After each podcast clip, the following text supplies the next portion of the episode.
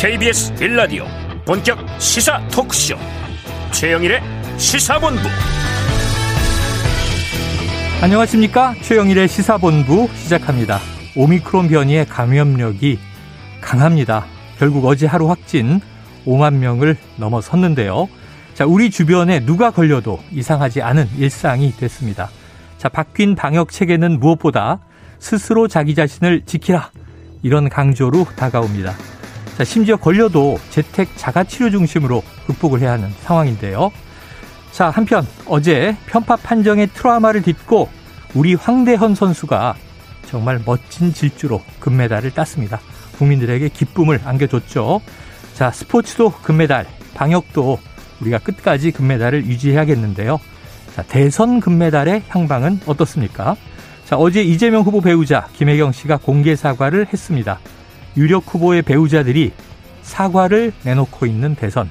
자, 유권자인 우리가 선거의 본질을 짚어야 할 때가 아닌가 싶습니다. 자, 그래서 오늘도 최영일의 시사본부 출발합니다.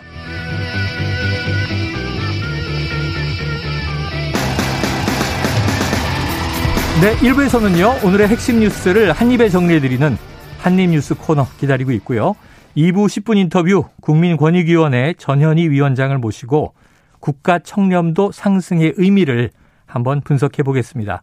이어서 각설하고 시즌 2 경제본부도 준비되어 있고요. 자, 한 입에 쏙 들어가는 뉴스와 찰떡궁합 디저트송 신청 기다리고 있으니까요. 오늘 뉴스에 어울리는 노래가 있으면 문자 샵 9730으로 자유롭게 보내주시기 바랍니다. 오늘의 디저트송 선정되신 분께는 커피 쿠폰 보내드립니다. 짧은 문자 50원, 긴 문자 100원입니다.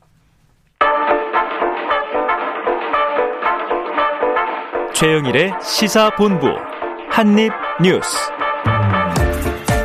네, 오늘의 핵심 뉴스 한입에 정리해봅니다. 한입뉴스 박정호 오마이뉴스 기자 오창석 시사평론가 나와 계십니다. 어서 오세요. 안녕하십니까. 네, 어제 재밌었죠? 아 어제 뭐 공백이 너무 많이 느껴져가지고요. 네. 네 아유, 힘이 안 나더라고요 어제. 제가 실시간으로 들으면서 몽투링을 했는데 아니 이렇게 잘하나? 잘했었나? 변화가 없나? 그래서 아이고 빨리 좀 돌아가야 되겠다. 네, 돌아왔습니다. 네. 자 오늘 뉴스가 또 쏟아지고 있어요. 하나하나 짚어보죠. 어, 청와대에서 문재인 대통령이 굉장히 좀 강경한 어조의 메시지를 냈습니다. 네. 윤석열 후보에게 사과를 요구했다. 근거 없는 적폐로 청와대를 몰았다. 이런 얘기인데. 자, 박 기자님, 요 오늘 나온 얘기죠? 네, 그렇습니다. 오늘 오전에 알려진 발언인데요. 그러니까 이게 윤석열 후보가 어제 언론 인터뷰에서 뭐라고 했냐면 음. 집권하면 전 정권 적폐 청산 수사를 할 거냐? 어. 이런 질문에 해야죠. 어. 수사가 돼야죠. 이렇게 네. 얘기를 했어요. 그러니까 문재인 정권에서 불법과 비리를 저지른 사람들도 좀 법에 따라 시스템에 따라 상응하는 처벌을 받아야 한다. 음. 이렇게 얘기를 했습니다.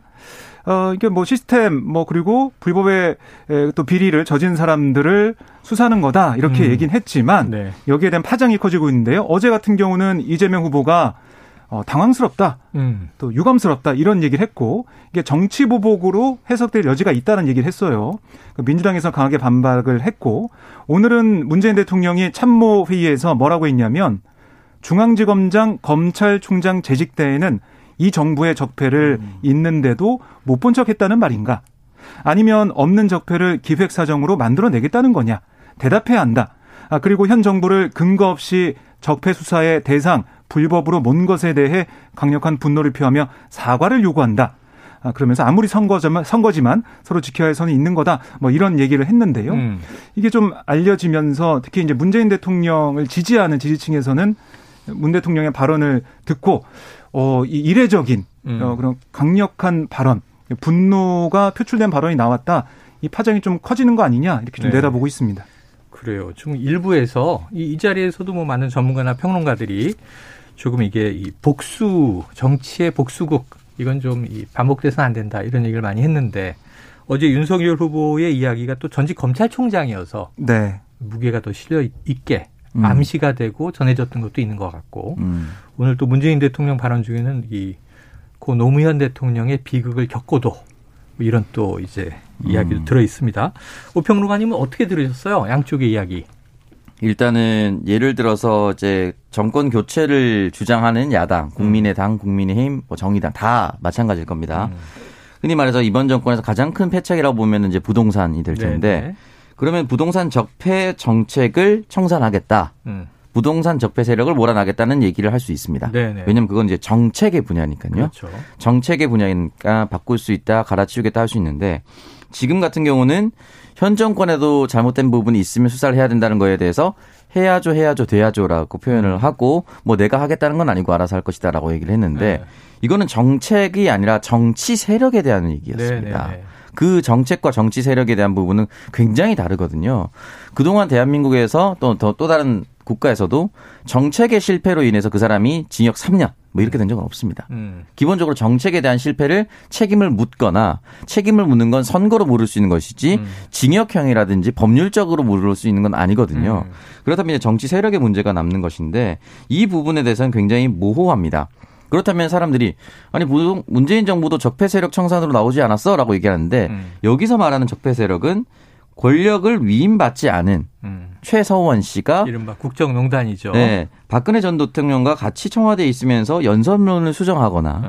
국정에 개입했었다라는 부분은 정치 대기업의 돈을 또 끌어모으기도 하고. 그렇죠. 그 정치 세력에 대한 문제가 맞았어요. 네. 모든 국민이 동의했었고. 근데 지금은 대한민국 국민이 문재인 정권에서 일어났었던 국토부 장관이라든지 부동산 정책이 잘못됐다고 하지만 이 보이는 사람들에 대한 지탄을 했던 것이지 음. 어떤 보이지 않는 정치 세력에 대해서 그 사람을 찾아내야 된다라고 한다거나 음. 그런 표현을 쓴 적이 없습니다. 네. 그렇기 때문에 이 정책 세력과 정치 세력을 구분하지 못하고 표현을 써서 마치 보복을 하려는 것처럼 보였기 음, 때문에 이 부분에 대해서는 흔히 민주당 지지자들에게서는 굉장히 트라우마를 불러일으킬 수밖에 없을 것이고 또 네. 하나는 며칠 전에 윤석열 후보도 노무현 정신이라든지 음. 노무현이란 이름을 민주당이 언급할 가치가 없다, 자격이 없다 이렇게 얘기를 했었는데 네네. 노무현 대통령은 전형적으로는 보복 수사로 인해서 우리 곁을 떠났다라고 많은 국민들이 생각을 하고 있습니다. 음. 그렇다고 했을 경우에는 특별한 명분이 없이 현 정권도 잘못되면 수사를 해야 된다라고 하는 표현 자체가 음. 일종의 보복 수사처럼 보일 수도 있다는 점을 네. 좀 조심스럽게 표현했어야 되는데 그렇게 하지 못했던 것이 아쉽고 본인 스스로가 나서지 않는다고 했는데 그건 당연한 거예요. 대통령 수사권이 없습니다. 네.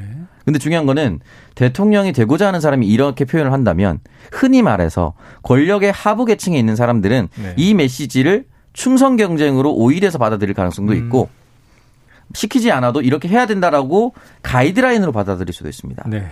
그렇기 때문에 이런 표현에 대해서 문재인 대통령 같은 경우는 격분할 수밖에 없었지 않을까라는 생각이 듭니다. 네. 엊그제는 또 이제 한동훈 검사장을 독립운동가 같은 인물이다. 음. 이렇게 이제 표현을 해서 어제 또 시끌시끌하기도 했는데요. 네. 검찰총장 출신이기 때문에 지금 이제 적폐 이런 이야기가 상당히 좀 이제 복수의 이 칼을 뭐 배에 품고 있다 이런 여권 음. 인사에 또 이제 평도 나왔어요. 네. 한번 이 파장을 예. 지켜봐야 될 것 같습니다. 오늘 오전에 이재명 후보가 관련해서 네. 질문을 받고 어. 입장을 내놨는데 뭐라고 했냐면 많은 대선 과정을 지켜봤습니다만 음. 후보가 정치 보복을 사실상 공언하는 건 본 일이 없습니다. 음. 우리가 통합을 통해서 미래로 나아가야 하는데 보복 뭐 또는 증오, 갈등, 분열 이게 우리 사회를 위험에 빠뜨릴 수 있다는 생각이 듭니다. 네. 보복이 아니라 통합의 길로 가시기를 참으로 진심으로 권유드립니다.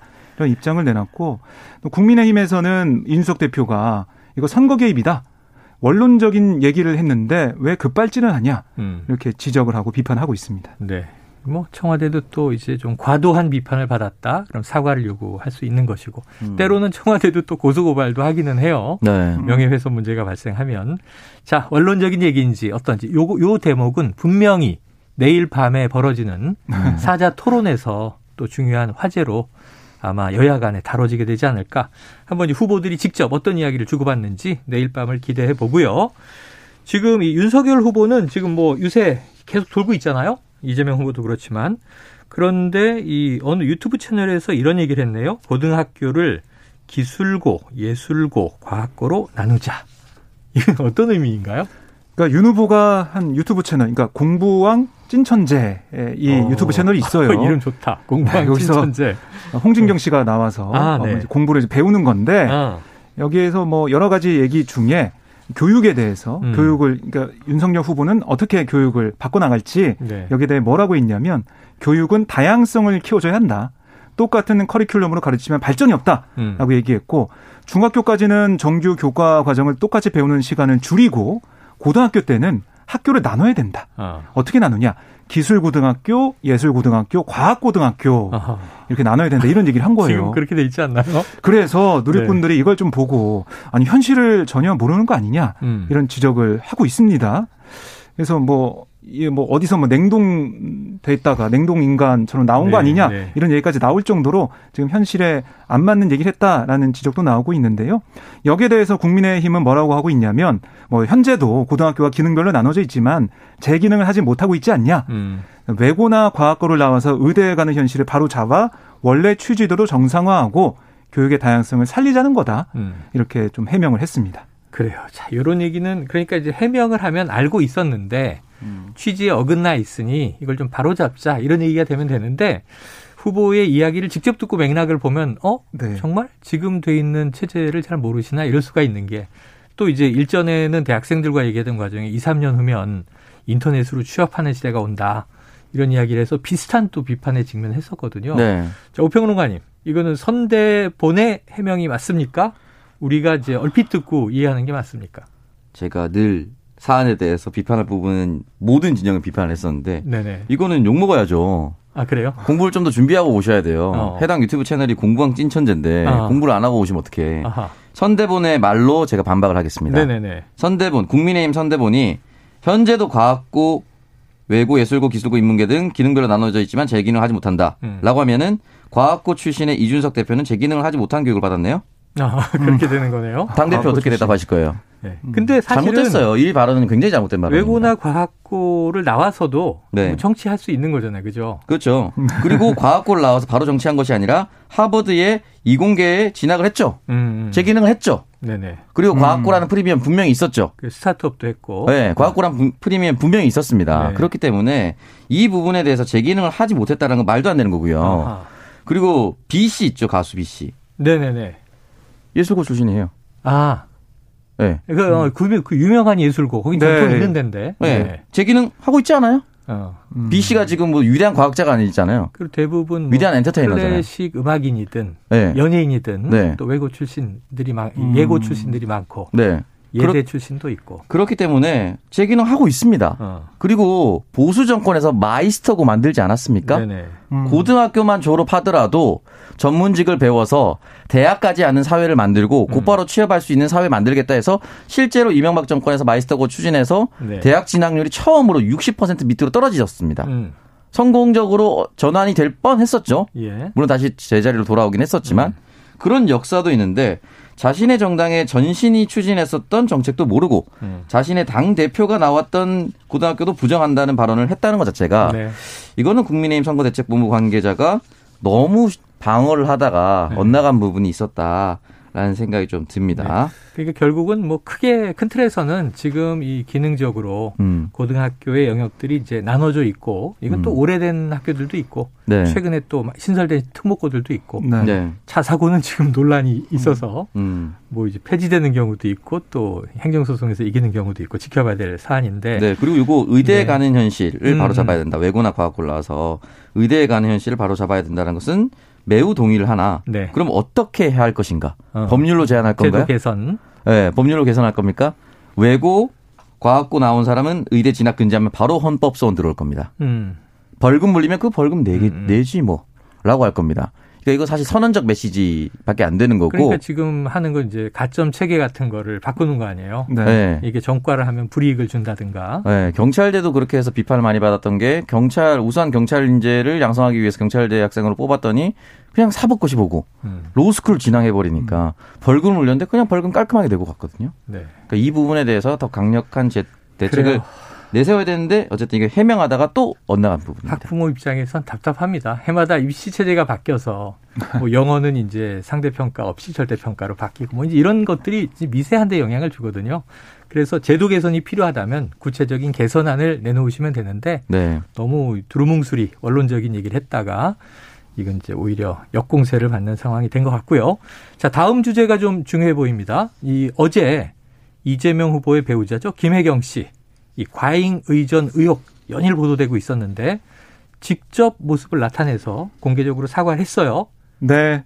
어제 긴급 기자회견으로 잡혔습니다. 네. 1시간 전쯤에 통보가 됐고 오후 5시에 이제 음. 기자회견 한다. 당사에서 한다. 네. 통보가 돼 가지고 기자회견 진행됐는데요. 한 7분 정도 진행이 됐고요. 네. 그 내용을 보면 저의 부족함으로 생긴 일들에 대해 국민 여러분께 다시 한번 죄송하다 말씀을 드린다라고 허리를 숙였고 음. 공직자의 배우자로서 모든 점에 조심해야 하고 공과 사의 구분을 분명히 해야 했는데 제가 많이 부족했다 이렇게 설명을 했습니다. 아, 그리고 이제 제가 져야 할 책임을 마땅히 지겠다.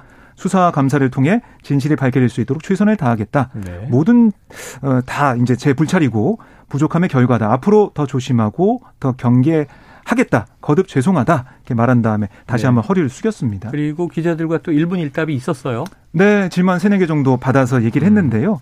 그러니까 법인카드 논란 같은 보도되는 각종 의혹의 사실관계를 어디까지 인정하냐 이런 음. 질문이 있었거든요. 거기에 대해 이제 김 씨는 지금 수사 감사가 진행되고 있다고 들었다. 최선을 다해 협조하고 결과가 나와 책임이 있다면 책임질 거다. 음. 이 정도로 답을 했고 아울러 이 제보자 A 씨와의 관련해서는 네. 제가 그 A 씨와 이제 배모 사무관, 배모 네. 씨의 관계를 몰랐다고 해서 책임을 회피할 생각은 없다. A 씨는 피해자라고 생각한다. 이렇게 강조를 네. 했습니다. 그러니까 배모 씨는 오랜 인연이다. 네네. 네. 여러 가지 도움을 받았다. 이렇게 인정을 했고 A 씨는 인사 와서 이제 한 번 만났고 그렇습니다. 잘 몰랐다. 근데 이 두 사람 간의 관계라 하더라도 자신에게 책임은 있다. 제보자 A 씨도 한마디 했네요. 네, A 씨가 바로 이제 입장을 내놨는데 뭐라고 했냐면 정작 중요한 질문 꼭 답해야 하는 질문에는 하나도 정확하게 답하지 않았다. 음. 법인카드 유형을 어디까지 인정하는지, 네. 또그 많은 양의 음식은 누가 먹었는지 음. 여기에 대해 기자를 대신해 되묻고 싶다. 이런 입장을 내놨습니다. 네. 그래서 국민의힘도 이게 좀 부정적인 입장을 내놨는데요. 이게 좀 수사 감사 이 얘기를 계속했는데 이걸 핑계로 선거일까지 시간을 끌겠다는 거 아니냐? 알맹이 없는 사과였다. 음. 이렇게 비판을 하고 있습니다. 그래요. 자, 지금 이 어제 음. 어, 이게 가장 이제 최신 소식인 김혜경 씨의 사과. 근데 이게 또 한 40여 일 지났는데 한달 네. 넘게 지났는데 김건희 씨도 공개 사과를 한번 내놓은 적이 있어요. 네. 그게 무슨 배경음악도 깔리고 그래서 우리가 화제로 이야기하고 그랬는데. 네. 이두 후보자 부인의 연이은 음. 사과 어떻게 보고 계십니까? 어, 일단은 여기에 대해서 각 진영별로 반응이 다를 겁니다. 음. 김건희 씨가 사과했을 때는 이게 무슨 사과냐. 남편한테 편지 쓴 거 아니냐. 음. 왜 남편 얘기가 사과 안에 나오냐. 이렇게 비판하면서 끝나지 않았다라고 얘기했지만 네네. 여론은 그래도 직접 나와서 사과했는데 음. 예, 이렇게 얘기가 됐었고요. 김혜경 씨 논란도 마찬가지입니다. 네. 나와서 사과했지만 국민의힘 입장에서는 그게 무슨 사과냐. 알맹이가 없다. 알맹이가 없다. 시간이 너무 짧았다. 음. 직접 찾아가 사과해야 된다. 남은 의혹이 있다. 라고 얘기를 했지만 민주, 또 일반 국민들은 어쨌든 나와 서 사과했구나. 음. 이게 사실 양측이 똑같아요. 네네. 양측의 지지자들은 상대방의 배우자가 나와 사과할 때 부족하다라고 똑같이 얘기했지만 대다수의 국민들은 사과했다라고 음. 받아들였거든요. 그리고 김, 김혜경 씨 같은 경우는 이 부분에 대해서 수사 얼마든지 받겠다라고 얘기를 했습니다. 네. 이 부분까지 얘기했기 때문에 도망가거나 숨거나 이런 부분이 없었거든요. 음. 그렇기 때문에 저는 일단락 됐다고 보기는 어렵지만 네. 이 부분에 대해서 계속해서 얘기해봤자 이제 수사 과정으로 넘어가는 과정 음. 아니겠습니까? 음. 만약에 그렇게 된다면은 더 이상 논란을 가져가기는 좀 억지스러워 볼 수도 있다라는 네. 생각이 듭니다. 그때 김건희 씨와 마찬가지입니다. 음. 김건희 씨와 김혜경 씨는 마찬가지인데 다만 민주당 내에서 뭐 장경태 의원이 뭐 나도 비서시킨 적이 있었다라든지 아니면 음, 음. 유인태 전 사무총장이 뭐 인터뷰에서 뭐 관행이었다라든지 이런 표현은 적어도 민주당 내에서는 다시 나오지 말아야죠. 네. 개인이 스스로가 잘못했다고 사과를 했는데 그럴 수도 있다라고 얘기를 하는 것은 전혀 이 사과를 어, 도와주는 것이 아닙니다. 네. 국민들이 바라봤을 때 사과할 내용이라고 인식을 했다라고 한다면 다른 사람들도 그냥 사과를 따르는 것이 맞다. 네. 라고 생각합니다. 자, 오늘 2부에 이제 현근택 대변인이 나오시는데 어, 이 사태가 벌어진 이후에 좀 메신저를 공격하는 발언을 했단 말이에요. 음. 이 제보자 A 씨의 의도도 의심스럽다. 뭐 이런 음. 취지인데 왜 쪼개서 이제 공개하느냐 등등. 근데 이제 어제 김혜경 씨의 이 사과가 나오고 자신의 그 발언에 대해서 또 사과한 것 같아요. 음. 아마 오늘 이따 나오면 이제 직접 물어보기로 하죠. 네. 그런데 이러한 김혜경 씨의 전격 사과가 음. 자 이낙연 전 대표가 총괄 선대위원장을 맡고 등판한 직후에 나왔다는 점에서 이낙연 총괄 선대위원장이 빨간 펜을 들었다 이런 얘기가 나와요. 네, 지금 들리는 얘기에 의하면 네. 이게 이낙연 위원장의 뭐 합류 조건 중에 하나가 아니겠느냐 아하. 이런 얘기까지 나오고 있거든요. 네네. 그만큼 이 문제를 정리해야지 선대위가 제대로 이제 굴러갈 수 있고 네. 앞으로 남은 선거에서 국민들의 신뢰를 얻을 수 있다 이런 판단한 걸로 보이고요. 어제 이낙연 위원장이 기자들과의 질의응답 과정에서 명확하게 이렇게 얘기를 했어요. 진솔하게 인정하고 겸허하게 사과하는 게 필요하다. 음. 이렇게 얘기를 했거든요.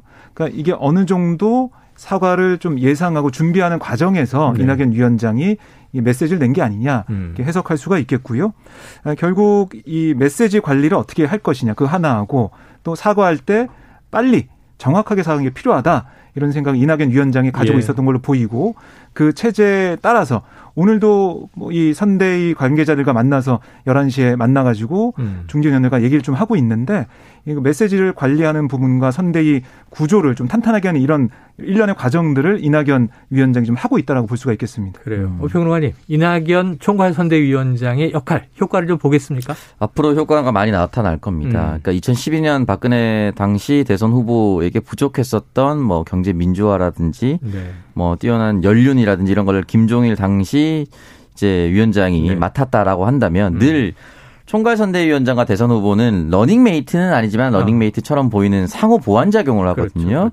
그 이재명 후보가 치고 나간 역할을 했다면은 그것을 좀 더 눌러주고 잡아주고 천천히 그리고 예의 바르게 가는 모습을 이낙연 후보, 이낙연 선대위원장이 해줄 수 있습니다. 음. 그렇기 때문에 이 부분에 대해서 또 이낙연 어, 후보라고 표현을 한다면 경선에서 세게 맞붙었던 사람들이기 네. 때문에 민주당 내 앙금이 있는 전통 지지층도 좀 결집할 수 있는 효과를 줄 것이고 음.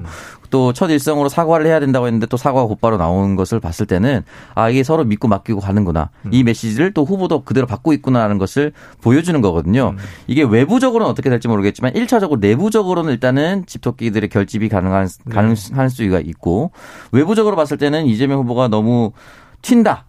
라는 라고 아직도 보시는 분들이 계시다면 음. 그 부분을 상쇄시킬 수 있는 역할을 이낙연 전 총리가 할 수 있을 거라고 생각합니다. 그래요. 아, 그러면 지금 또 윤석열 후보 쪽에서는 국민의힘에서는 선대위가 선대본으로 축소됐고 음. 총괄 선대위원장은 이제 나가셨잖아요. 네. 네. 그 누가 그 역할을 하지? 이준석 음. 대표라고 봐야 할까요? 지금까지는 이준석 대표가 하고 있다라고 볼 수가 있는데 네. 다만 중요한 거는 이준석 대표는 당 외로 어, 메시지를 전달하는 메신저의 역할을 네, 아주 그렇죠. 크게 하고 있습니다. 그렇죠. 그러니까 어떤 지금 제가 생각했을 때 어떤 당 대표보다 이렇게 네. 많은 방송을 하면서 이렇게 큰 메시지를 굵직굵직하게 남기는 후보가 어, 선대가 있었나 싶을 정도로 당 대표가 그런 메신저 역할을 한다고 한다면 내부에서는 잡아주는 역할을 아마 권영세 본부장이 잘 하고 있지 않나라는 생각이 듭니다. 그런데 이제 다가오는 대선에서 이 또 이제 이준석 대표는 대선을 진두지휘한 적은 없단 말이에요. 네. 앞으로 어떻게 될지 좀 그 역할은 누가 맡을지도 지켜봐야 될 것 같습니다. 자, 지금 시간 12시 43분 넘기고 있는데요. 이 점심시간 교통 상황을 알아보고 오겠습니다. 교통정보센터의 김한나 리포터 나와주세요. 네, 현재 서울 시내는 대부분 구간 수월하게 지나실 수 있겠는데요. 다만 올림픽대로 잠실 방면 잠실 철교와 올림픽 대교 사이 1차로를 막고 작업을 하고 있어서 주의가 필요합니다. 고속도로도 지금 상습 정체 구간에서만 밀리고 있는데요. 돌발 상황 여파를 받는 곳들이 있습니다. 먼저 중부 내륙고속도로 창원 쪽으로는 문경세제 부근 갓길에서 대형 화물차 화재 사고를 처리하고 있습니다. 4km가량 여파를 받고 있고요. 평택 제천고속도로 제천 방면은 안성분기점 부근 1차로 에서 작업을 하고 있어서 송탄 나들목부터 안성분기점까지 2km 여파받고 있습니다. 경부고속도로 서울 쪽은 양재에서 반포까지, 반대 부산 방면 한남에서 서초, 또 신갈분기점에서 수원 나들목까지 어렵고요. 수도권 제일순환고속도로 일산에서 판교 쪽은 서운분기점에서 송내까지 속도 떨어지고 있습니다. 목적지까지 안전운전 하시기 바랍니다. KBS 교통정보센터에서 김한나였습니다.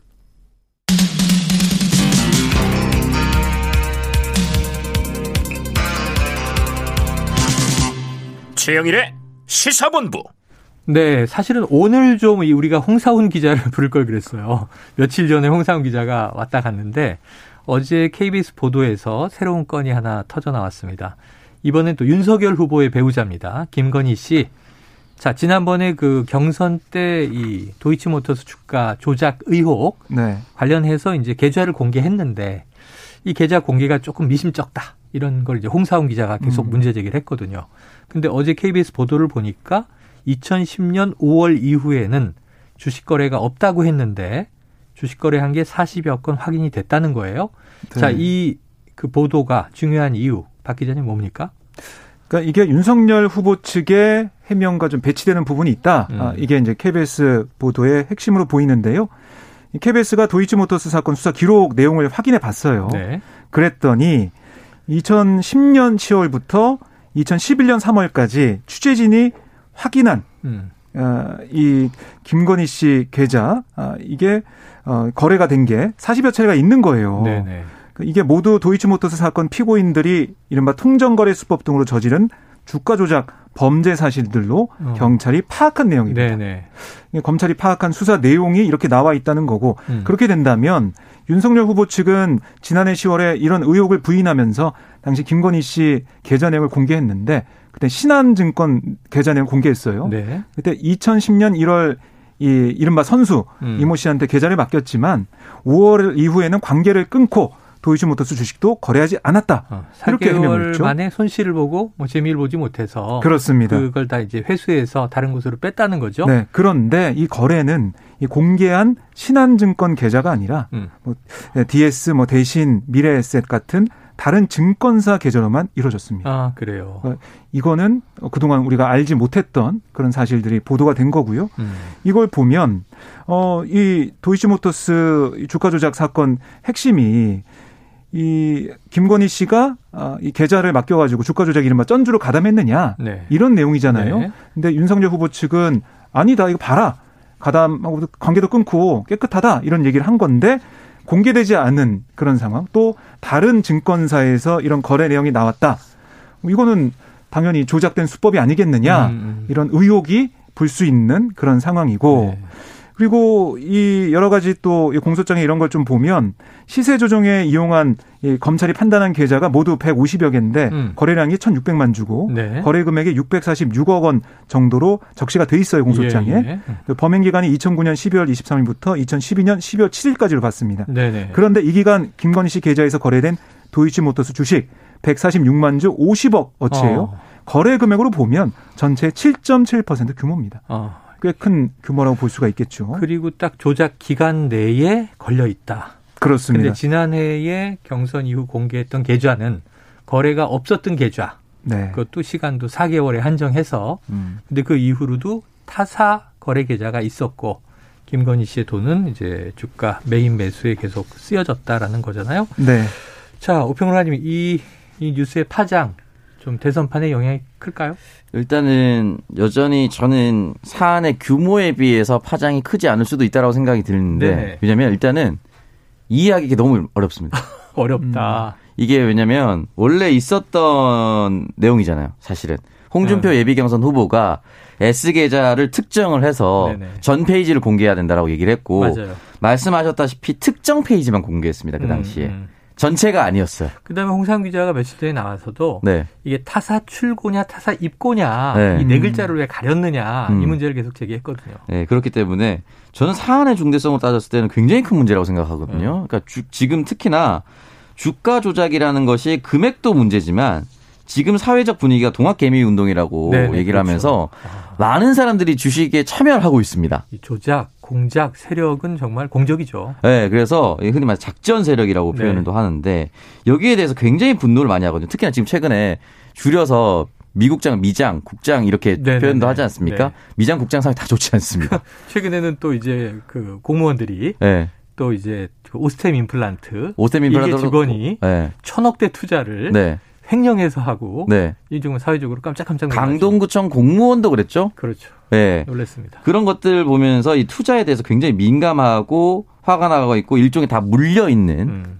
상황인데 이런 부분이 발생했다는 것 자체가 굉장히 화가 나고 결국은 내가 이렇게 차곡차곡 어떤 곳에 투자를 했더니 이러한 특정한 세력들이 내 돈을 다 가져갔구나 음. 또내 주가를 망쳤구나라고 생각을 하기 때문에 굉장히 분노를 자아낼 수가밖에 없는 부분임에도 불구하고 하고. 설명하기가 어렵고. 그러니까 개미들은 이해가 음. 쉽겠지만요. 네. 동학 개미들은 다른 이제 유권자 대다수는 네. 이게 무슨 얘기인가 싶을 수가 있다. 음. 그래서 이게 파장이 쉽, 크지 않을 수도 있다라고 말하는 네. 것이 이거 그냥 넘어가도 됩니다라고 얘기하는 게 아닙니다. 제가 아. 절대 그런 게 아니고요. 이 부분에 대해서는 결과적으로는 입증해서 잘못했다라는 말이 나오는 정도까지 돼야 네. 이 사안의 규모만큼이나 파장도 커질 텐데 이거는 아니다 모르쇠로 음. 일관한다라고 했을 때 4주 정도도 남지 않은 대선판에 네네. 그러니까 제가 말씀드리는 파급력이나 영향이 있을 수 있을까를 따져본다면은 쉽지 않을 수도 있다라는 생각이 들고 이 부분에 대해서는 분명히 말씀드리지만 명명백백하게 밝혀져야 됩니다.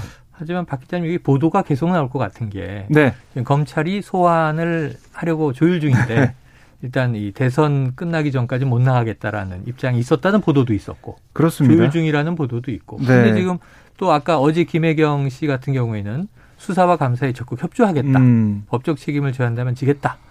지금 12만 원씩 소고기를 여러 차례 샀다는 것과 네. 146만 주 50억 원 전주냐 아니냐 이 논란이에요. 어떻게 해야 될까요? 그러니까 이게 이제 민감도에서 좀 다른 부분이 있는 것 같아요. 네. 오찬석 평론가가 말한 것처럼 법인카드, 이, 이 소고기라는 그런 민감도가 또 다르고 대중들한테 금방 와닿죠. 네, 근데 주식이라는 게 사실 오히려 큰 금액 자체가 또 와닿지 않은 그런 부분들이 있어요. 네. 그래서 이런 부분들 이거 좀 가려서 보는 부분들이 필요하다는 주장도 있고요. 네. 어쨌든 이 김건희 씨가 수사를 받아야지 이게 또 어떻게 진행되고 법의 판단을 받을 수 있는 과정으로 가는 건데 조율 중이라는 출석 조율 중이라는 말은 작년 추석 때부터 들은 것 같은데 네네네. 네, 네. 계속 이게 조율만 하다가 결국에는 어, 출석하지 않는 거 아니냐. 선거 공식 선거 기간이 뭐 임박해서 얼마 안 남았잖아요. 부를 사실. 수 있을까? 뭐 걱정도 됩니다. 그렇죠. 오히려 더 부르기 힘든 상황이 음. 됐고, 음. 그러니까 이게 윤석열 후보가 언제부터인지 자신의 선거 운동이나 아니면은 누굴 만나고 이럴 때 공정과 상식이라는 얘기를 잘 안 하더라고요. 아, 요즘에? 예. 네, 그래서 일부러 그 얘기를 안 하면서 이런 수사나 이런 것들을 조금 뒤로 미루는 거 아니냐? 음. 이런 느낌도 좀 들던데. 왜냐하면 공정 상식 얘기를 하게 된다면 이른바 본부장 리스크 수사는 왜 안 하는 겁니까? 네. 이런 반박이 나올 수가 있기 때문에 그래서 안 하는 거냐? 이런 지적이 나올 정도로 좀 일부 국민들이 좀 볼 때는 네. 너무 그 의혹이 이렇게 많은데도 하나 딱 떨어지고 정리되는 게 없다. 음. 근데 김건희 씨의 허위학력 의혹이나 이런 것도 사실은 국민대 조사 결과 2월 15일 정도에 나온다고 했지만은 근데 나올지도 모르겠고 여러 가지 정리되지 않고 있는 상황. 이게 이 김혜경 씨 문제랑 또 비교가 됐을 때 중독층 표심에 어떻게 또 영향을 줄 것이냐 이것도 관건으로 보입니다. 그래요. 자, 또 뭐 어제 이상돈 교수님 2부에 나오셨는데 우리 양지열 변호사가 네. 대신 진행하면서 안철수 후보 얘기를 집요하게 물어봤어요. 그런데 돈을 안 쓴다, 돈을 안 쓸 것이다 이런 얘기를 했는데 이 안철수 후보가 끝까지 갈 거다. 선거 네. 패배한다면 이거 큰 정당들 탓이다. 선거운동 준비 다 했다. 포털과 유세차 계약을 마쳤다. 음. 과연 돈을 쓰느냐 이것도 관심인데 이것도 음. 내일 이제 사자 토론에서 어떤 의지를 보일지를 보고 이야기하게 될 것 같습니다. 자, 어, 오늘의 디저송 발표 드리면서 한입뉴스 여기서 정리해보죠. 박정호 오마이뉴스 기자, 오창석 평론가 수고하셨습니다. 고맙습니다. 고맙습니다. 자, 청취자 6152님, 어지러운 정치 뉴스 속에 어제 쇼트트랙에서 금메달 딴 황대현 선수 소식이 반갑네요. 너무너무 반갑습니다. 정말 황대현 선수 팬이신 것 같아요. 황대현 선수가 좋아하는 블랙핑크의 뚜두 뚜두 신청합니다. 자, 이 노래 우리 기분 좋게 들으면서 저는 입으로 돌아오겠습니다. 掉进保佑门的 battle。